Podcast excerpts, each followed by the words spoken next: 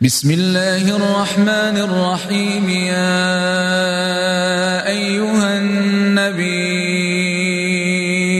إذا طلقتم النساء فطلقوهن لعدتهن وأحصوا العدة.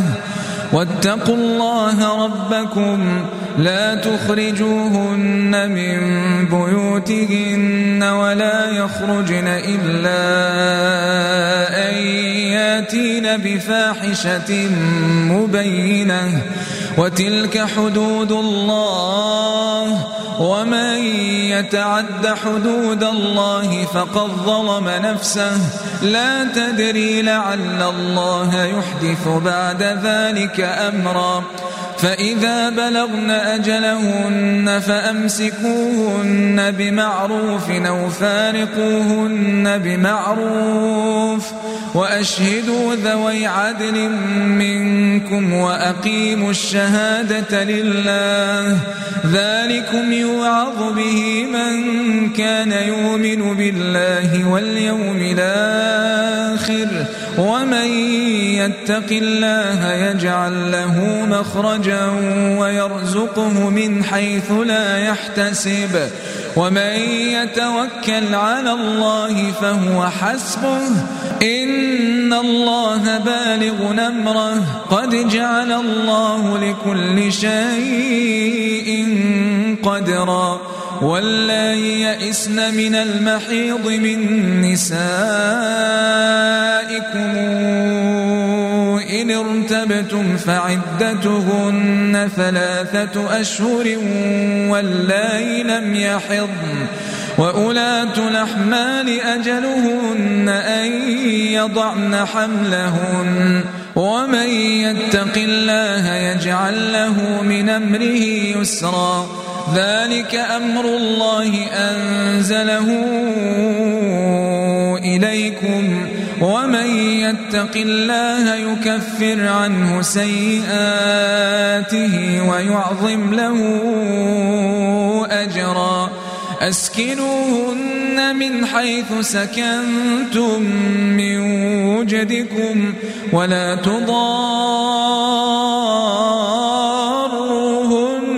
لتضيقوا عليهن وإن كن أولات حمل فأنفقوا عليهن حتى يضعن حملهن فإن أرضعن لكم فآتوهن أجورهن واتمروا بينكم بمعروف وإن تعاسرتم فسترضع له أخرى لينفق ذو سعة من سعته ومن قدر عليه رزقه فلينفق مما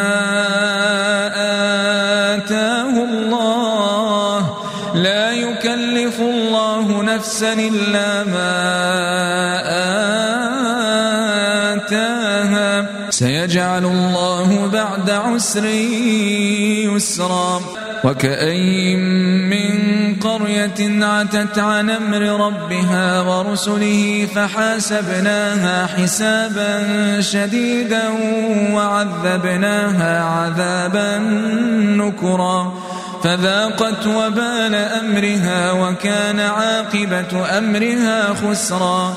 أعد الله لهم عذابا شديدا. فاتقوا الله يا أولي الألباب الذين آمنوا قد أنزل الله إليكم ذكرا.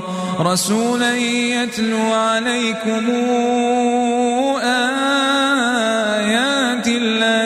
الله مبينات ليخرج الذين آمنوا وعملوا الصالحات من الظلمات إلى النور.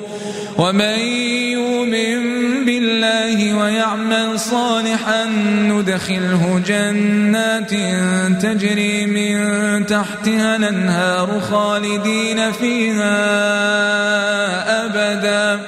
قد أحسن الله له رزقا. الله الذي خلق سبع سماوات ومن الأرض مثلهن.